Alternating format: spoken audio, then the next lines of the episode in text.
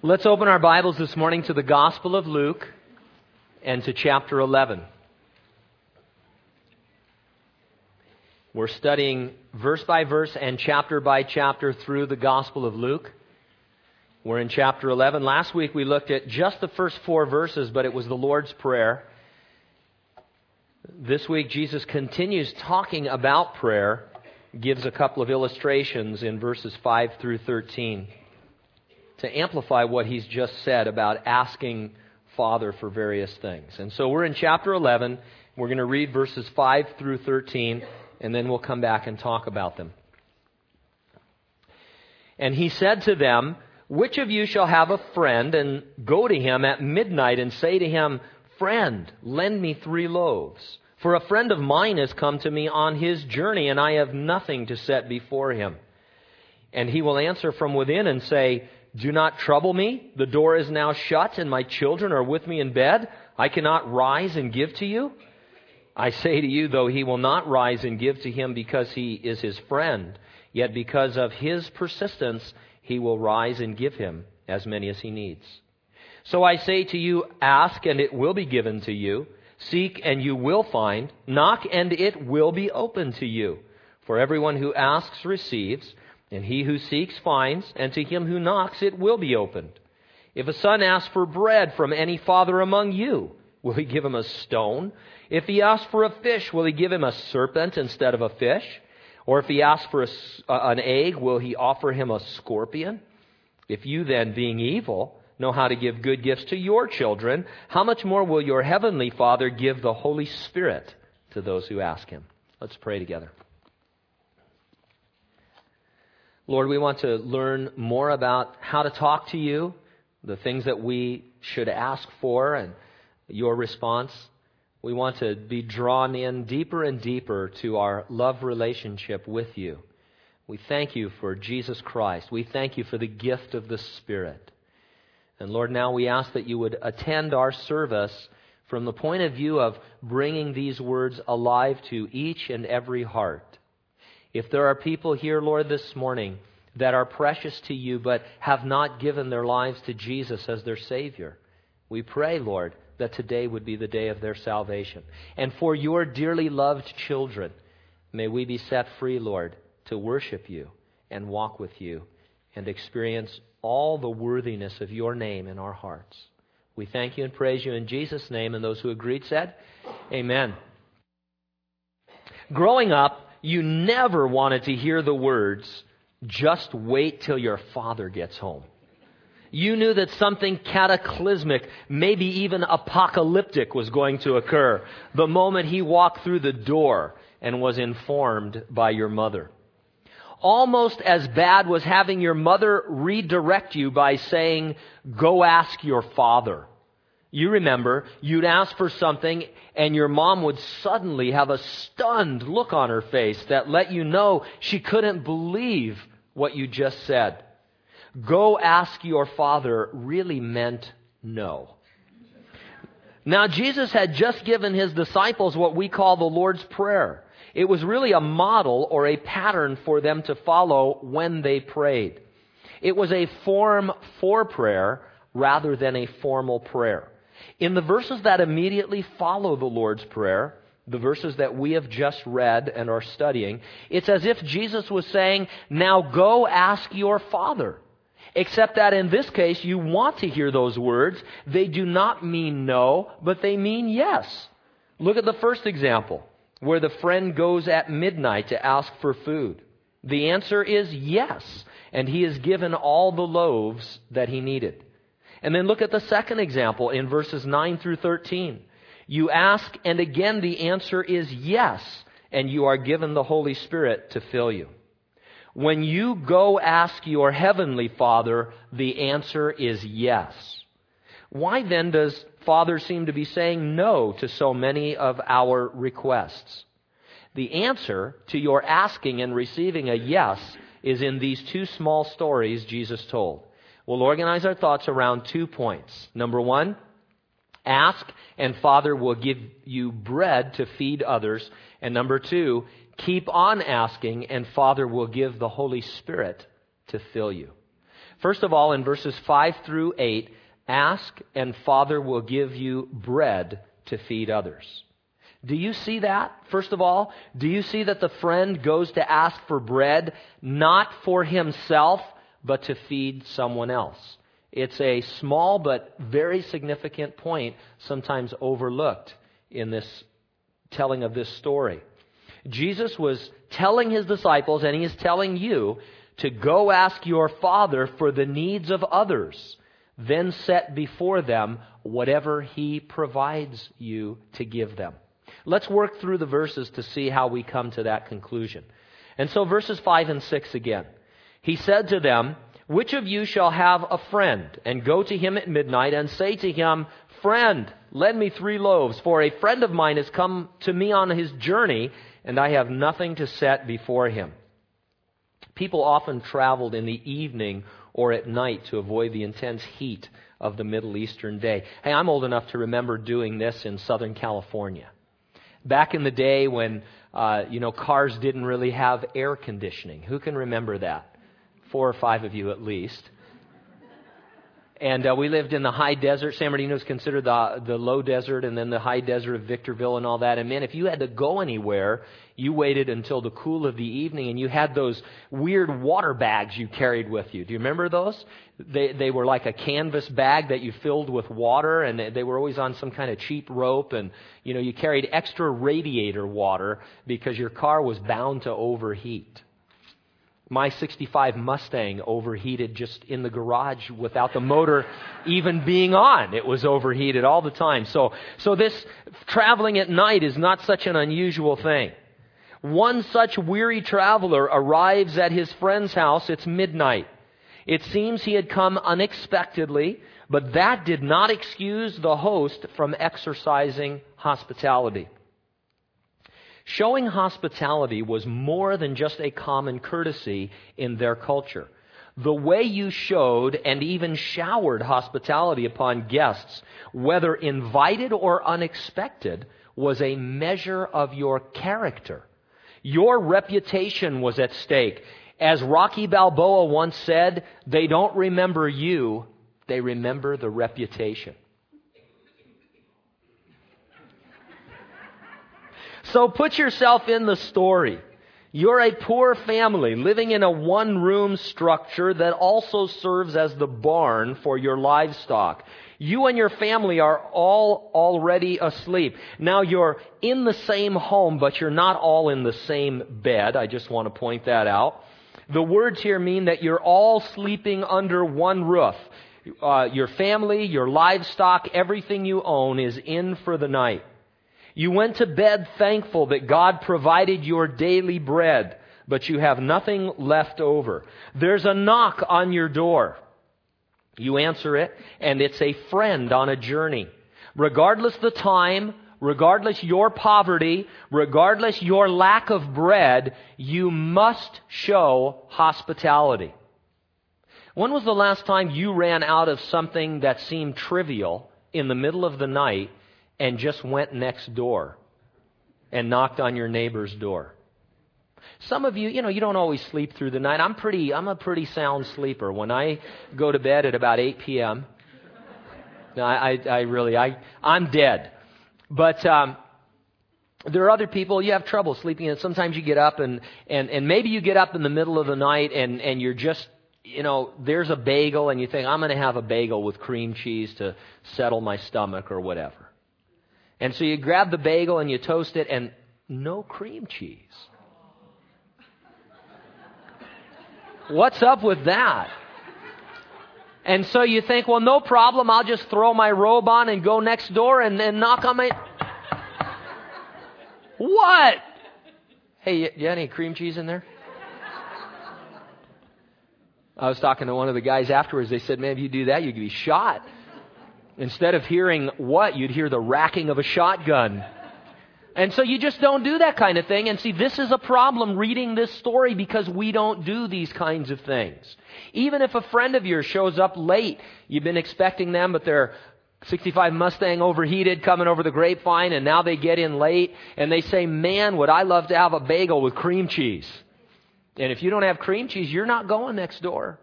You don't say, oh yeah, hey, hang on. You just say, well, hey, I'm sorry, we don't have any cream cheese. You should have been here on time. It's a very different culture that we live in. In fact, you might not even wait up for them in our culture.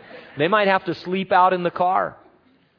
But, but so it's different. So I want you to think differently. I want you to put yourself in the first century and understand this situation. You must bear in mind that the situation Jesus was describing was in fact an emergency. This is a social emergency.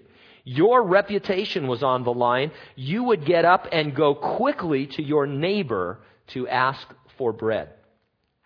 The disciples would see nothing unusual about this. This kind of thing happened all the time in their culture. Now, verse 7 and 8. And he will answer from within and say, Do not trouble me. The door is now shut. My children are with me in bed. I cannot rise and give to you. I say to you, though he will not rise and give to him because he is his friend, yet because of his persistence he will rise and give him as many as he needs. Now, our understanding of these two verses is critical to properly interpreting the story. When we read them, we add our own biases. We think of ourselves, as I just did, in modern America, bothering a neighbor in the middle of the night for a few trivial pieces of bread. But as we've already said, this was far more serious. This is like dialing hospitality 911. I mean, this is, this is a crisis of social proportions like you and I don't understand. The real sense of these words, a better reading of them in context, you probably caught that by the inflection in my voice because there's a question mark at the end of them. Here's the better way of interpreting these. It's as if Jesus is saying, Guys, do any of you even for a moment think that your friend won't get up to help you? What Jesus is saying is, can you even imagine that if you went to your friend's house needing bread in the middle of the night, that they wouldn't get up and get it for you? That's the real sense of what he's saying, if you understand their culture. It would have been a social catastrophe for the sleeping man in his household to refuse to help. He would never be able to live it down. His family would be ashamed of him, and they would be shamed publicly. So you see, the point of this story is not at all that the friend wouldn't respond unless you kept knocking and screaming like crazy outside the door. The friend is more than willing to respond. Now, this is a very different reading than we usually have of these verses, and so I want to stop and answer the two concerns or maybe even complaints that you might have. First of all, in verse 7, doesn't he answer from within and tell the friend outside that if he gets up, he'll disturb the whole family? Doesn't he try to get rid of his friend? Well, no, not at all. Not really. First of all, it's what I explained. The sense of the words can be translated as if it were an exaggeration. Uh, in other words, can you even imagine this? It's interesting, it's a parallel to the verses that are going to follow about the Father giving His Son good gifts. Jesus says, Can you even imagine that if your son asked you for an egg, you'd say, Hey, yeah, here's an egg. Ha ha ha. Take this scorpion. Well, you think, no. It's the same parallel in the first part. There's no way that your friend is not going to get up. Plus, think about this, and this is why we really have to put ourselves in these stories. Again, this was a simple one room dwelling.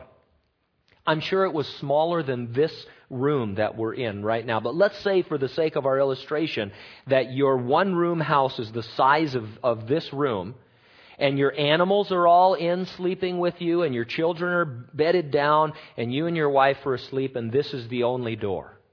And it's midnight, and, and all of a sudden there's a knock on the door. Now, listen.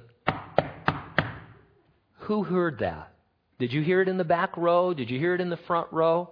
Probably you have a guard goat that heard it.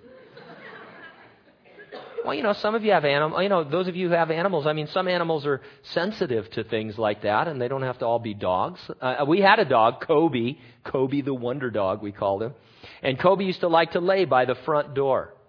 And about 10 seconds before somebody would knock on the door, we, you know, you can't hear people coming up, but about, he'd be laying there and he'd go, and he'd look around. He wouldn't bark. He would just go. And we'd know somebody, uh, we'd say, hey, watch this. And then there'd be a knock on the door. And so animals are sensitive to these kinds of things. And so the animals, once the guy's knocking on the door, the animals are going to be disturbed. Your children perhaps are going to, the whole household is already disturbed by the knock on the door. And then there's some kind of conversation going on.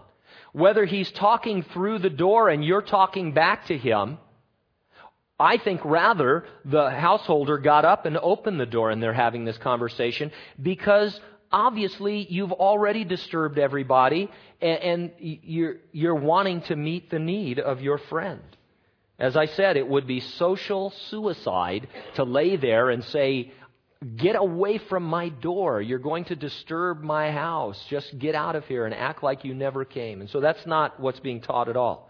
Now, second, in verse 8, doesn't it say that it was because of persistence that he will rise and give him as many as he needs? Sure, it does. But persistence doesn't necessarily mean persistent knocking. We read that into it. Scholars will tell you that the word itself means shamelessness. Persistent means shamelessness. And they agree that it can apply to either or both of the men in our story.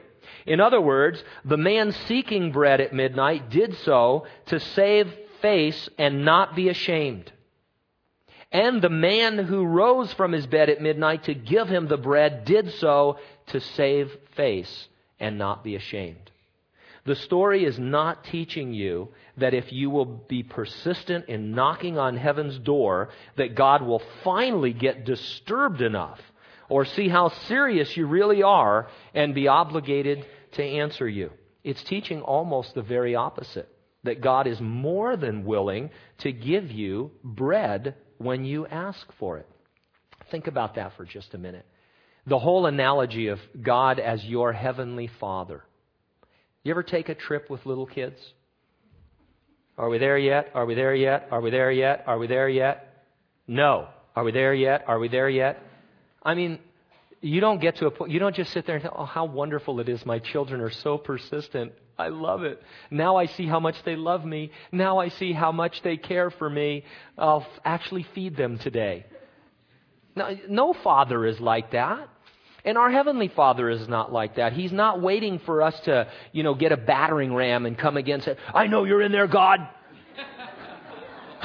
I have a need. I'm going to show you how serious this is. Bam, bam. I'm not going to give up until you, bam, meet that door. Gabriel is like, man, would you help this guy? I can't take it anymore. I can't sing. I can't sleep. It's not like that. It's silly to think that way.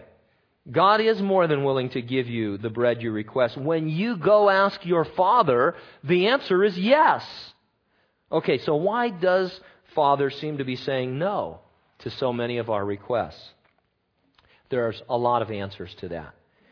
But in terms of our story, let's look at it this way. You're the man who has no food left over. So the first thing, will you admit your poverty?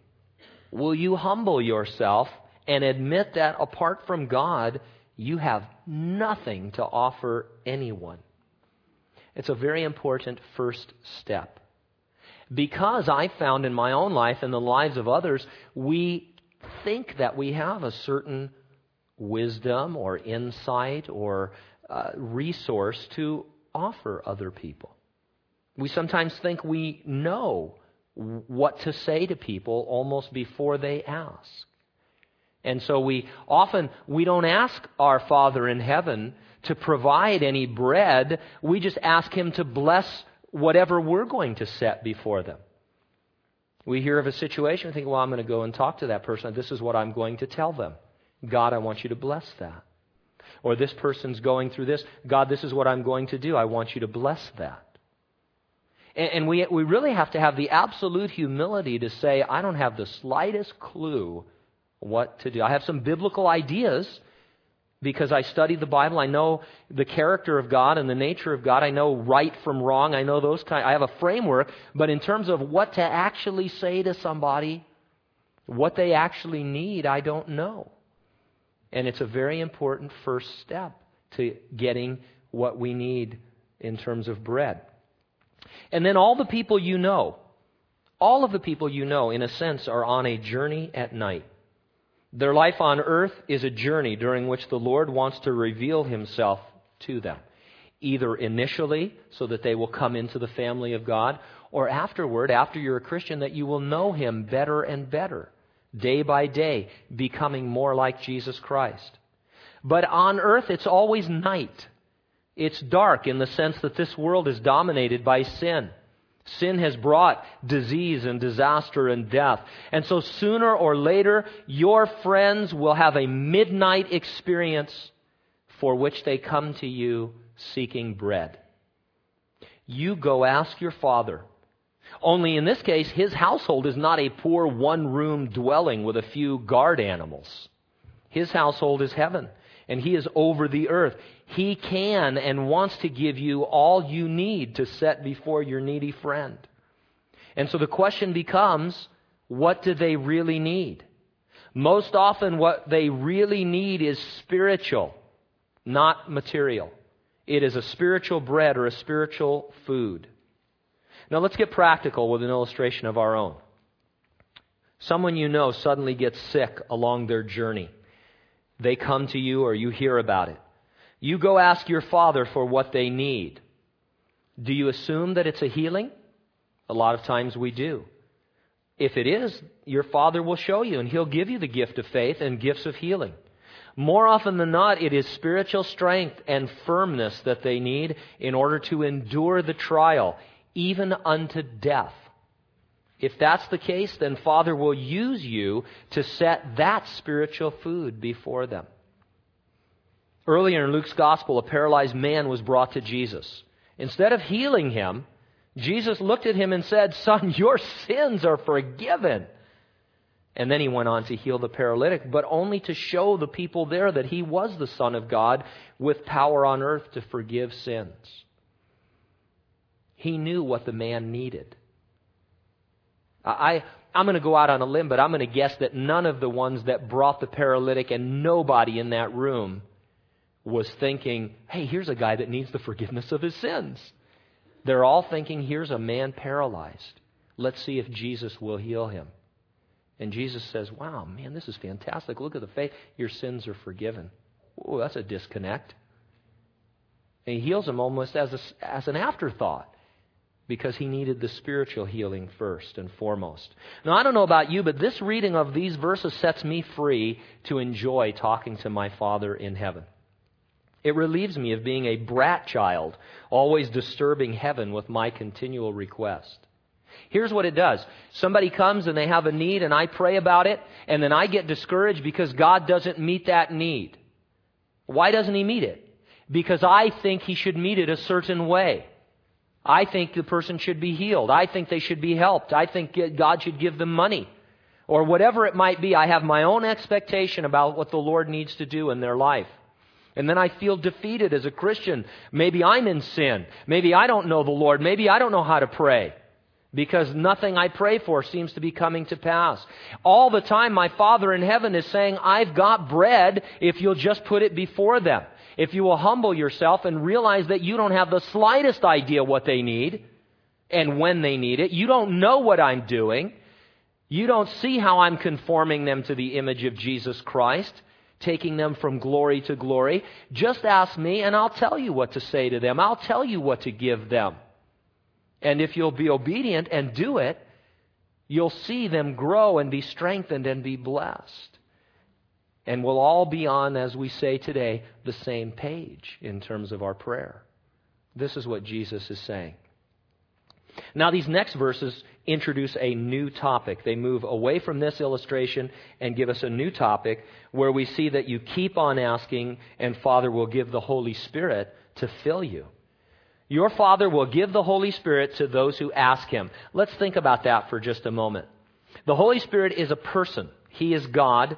And when you become a Christian, God the Holy Spirit comes to live in you.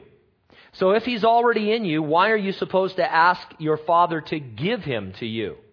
The only answer I can see is that you need a greater experience of his presence and power in your life. Again, We receive the Holy Spirit when we become Christians. He comes, God lives inside of us. It's fantastic.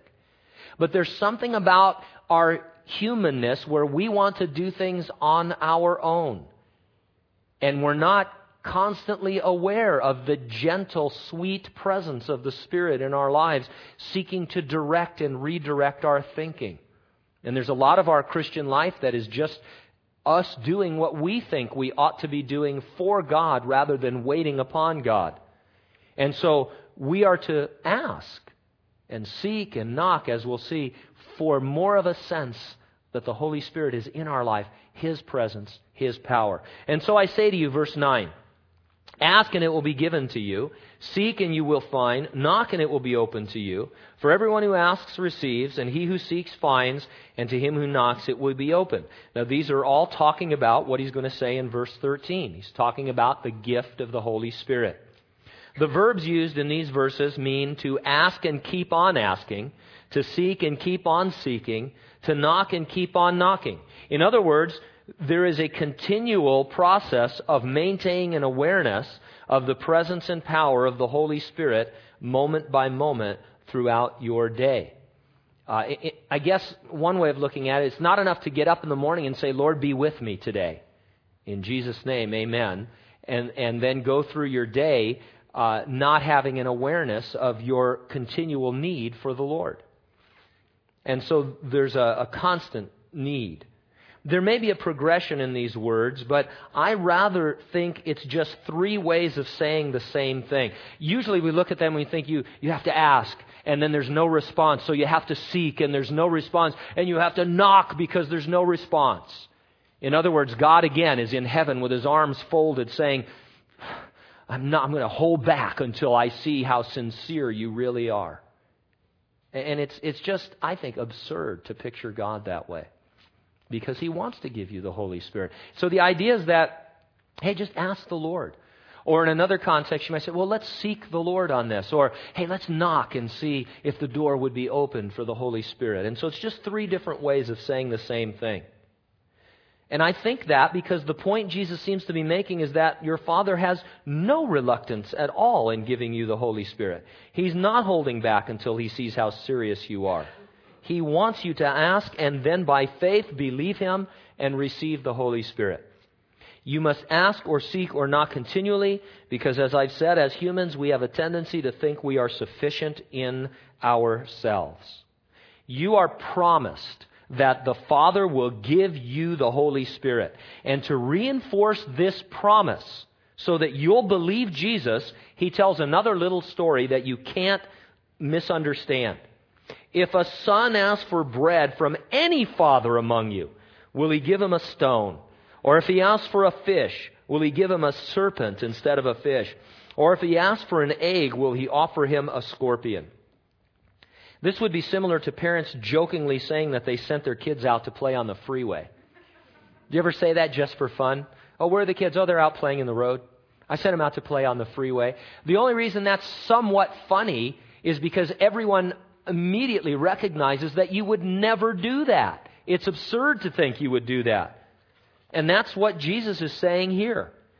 Just like an earthly father would never give a son who asked for bread a stone, your heavenly father is not reluctant to give you good things. If you ask, and especially for more of the Holy Spirit in your life, he will give him to you. Now, there may also be a whole separate study here about spiritual counterfeits. It's been pointed out by many commentators that a stone looks like the kind of bread that they would bake in the first century. We, they didn't have these wrapped up wonder loaves like we have today. You know, wonder bread with carbohydrate information and all that. They, they, they bake these little simple loaves that could be mistaken for round stones. In fact, the devil, remember when he tempted Jesus, he said, Turn these stones into bread. And there was a resemblance almost. I guess a, ser- a serpent could be mistaken for a fish. They're slimy and all that. Or that the Middle Eastern white scorpion, when it's all curled up with its tail sleeping, it's look, could look like an egg. Now, for sure, many things are passed off as being from or about the Holy Spirit, that are really false and fleshly displays. A lot of times people say, oh, yes, the Holy Spirit. The Holy Spirit is upon us, He's among us. And, and there's lots of weird things. I've talked to you over the years about many of them. We're kind of in between them, so you can expect a new one here anytime soon. The last one that I was familiar with was the the uh, you know laughing and barking like a dog thing that was happening in, in certain revivals where people were receiving the Holy Spirit and laughing uncontrollably for hours at a time. you know, just they would be slain in the spirit, falling over, and they would just laugh for hours and hours. And then others were making animal noises, barking like dogs. Could you imagine a church service right now? Gene comes up, we close the service. Anybody want the Holy Spirit come forward? You and I laugh, but this was a serious thing that was happening in churches all over America. How do you know the Holy Spirit is there? Uh, there's some howling going on, some holy howling, you know, and, and it was just crazy. And so there's a big study in here about spiritual counterfeits. How that sometimes people ask for the Spirit, and what people tell them is the Spirit is just some scorpion that's going to sting them later on in their life when they really need to know His presence and His power. Imagine, you know, you, a church service where you receive the Holy Spirit and you go out barking like a dog. And then you go home and you're confronted with some tragedy, some emergency, something that, you know, that came into your life. Are you going to sit there and say, you know, can you imagine? I do death notifications for, you know, for the Lemoore Police Department. Can you imagine a, you go home and there's a policeman at your door and, and a chaplain, they say, we have some bad news for you, and you just say, roof, roof, roof, what are you doing? I've got the Holy Spirit and I'm just barking at this notification. What are you talking about? I don't know. But it seemed, it seemed reasonable at church. But it doesn't really seem like it helps me now, does it? It's empty and shallow and false and counterfeit. What I really need is the presence and the power of the Spirit. I think sometimes people think I like to just make fun of this stuff. I do but it's for a reason. I wouldn't I don't make fun of it just to have fun or throw in some humor. This is deadly serious. You cannot have counterfeit God. You need to have the real thing 100% accurate because your life is a mess. You might think you have a good life, but you don't. There's something coming. No one leaves the planet alive. At some point, you're going to confront some kind of a problem, and you're going to need to know God as he is revealed in Scripture, not at some whacked out assembly where the church got together and told you to bark. And so, more to our application, however, uh, the illustration suggests I see a sense of fullness. The Father gives His Son what amounts to a three course meal. He gives him bread and fish and eggs. Your Father in heaven wants you to have a sense that your ministry to others is filled with the Holy Spirit. In other words, it's not your wisdom or insight that you are setting before them as spiritual food, but rather those things that are suggested to you by the Holy Spirit as He influences you and as you yield to His influence. And I've told this to you many times before, and I don't think you believe it, so I'm going to tell you again. A lot of times I have no idea what to say to people. It blows my mind. My wife sometimes, or my kids, they'll say, hey, this person is coming in and they have this need or this problem. What are you going to tell them? I don't know. What do you mean you don't know? I don't know. You mean you don't know what you're going to tell them, or you don't know what you mean that you don't know what you're going to tell them? I, say, I don't know, I don't know. What kind of a pastor are you? I'm a pastor that doesn't know. And sometimes I don't know. I don't know what to say to I don't really even think a lot about what to say. I think about the Bible and I pray and I think, okay, Lord, you know, this is where I'm at. I've been a Christian this many years and these are the things I seem to know. So I hope that that is helpful. And when the person comes in, I'm just listening and waiting and listening and and there's part of me that thinks, okay, oh, they mentioned a key word. I've studied that subject. Here's something I can say. And a lot of times I have to just say, oh, let me just listen more. Not to what they're saying, but to what God is saying. And sometimes, you know, I'm all confident that God's going to tell me what to tell them, and then He doesn't when they quit talking. You know, God has a sense of humor, and it's like, I just want to show you how much are you going to depend on me? How long are you going to sit there quiet? I've had people sometimes look at me like, Are you going to say anything? And sometimes I start stumbling. Well, you know, and this reminds me of, uh, and I'm just, and then finally, the Lord will either not give me anything, and I'll say, Look, I, I'm just, let's just pray together. I don't have anything to say to you, which is terrible, I guess, but it, it's from the Lord. More often than not, the Lord will give you a direction. And he'll tell you what to say. And you know, it's so important that we wait on the Lord because, sure, okay, this is a marriage problem, this is a divorce problem, this is a child problem. These are all these things we can categorize, but only the Lord can discern between the soul and the spirit. Only the Lord knows what that person needs to hear. And if I have all of my answers and I'm ready for every possible situation, then what I'm giving somebody is human wisdom, even though it's biblically based. And what they need to hear is what the Lord has to say to them, which will, of course, be biblically based, but it will be more pertinent, more powerful. And so we have to wait and ask the Lord. And so, you know, we're asking, I'm sitting there asking and seeking and knocking even. Lord, I, it's, this is your, this is you. Jesus, you need to be here right now. You need to reveal yourself to this person somehow. I don't even know what I'm doing here. But please, will you, you know, I'm humbling myself. I, I, I, I'm admitting I've got nothing to say. Use me. And I think that's the situation that the Lord is getting at. Verse 13. If you then, this is the whole application. If you, being evil, even the best among us are evil in the sense that we're less than God, if you know how to give good gifts to your children, how much more will your Heavenly Father give the Holy Spirit to those who ask Him? Do you see any reluctance there on God's part? Any withholding?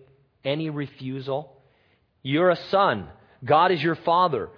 The person in this verse is a Christian who is told that he or she can have a greater, fuller experience with the Holy Spirit and that you should keep on asking for his presence and power in your life moment by moment and day by day. You know, we need to forget our backgrounds and our biases and take God at His word.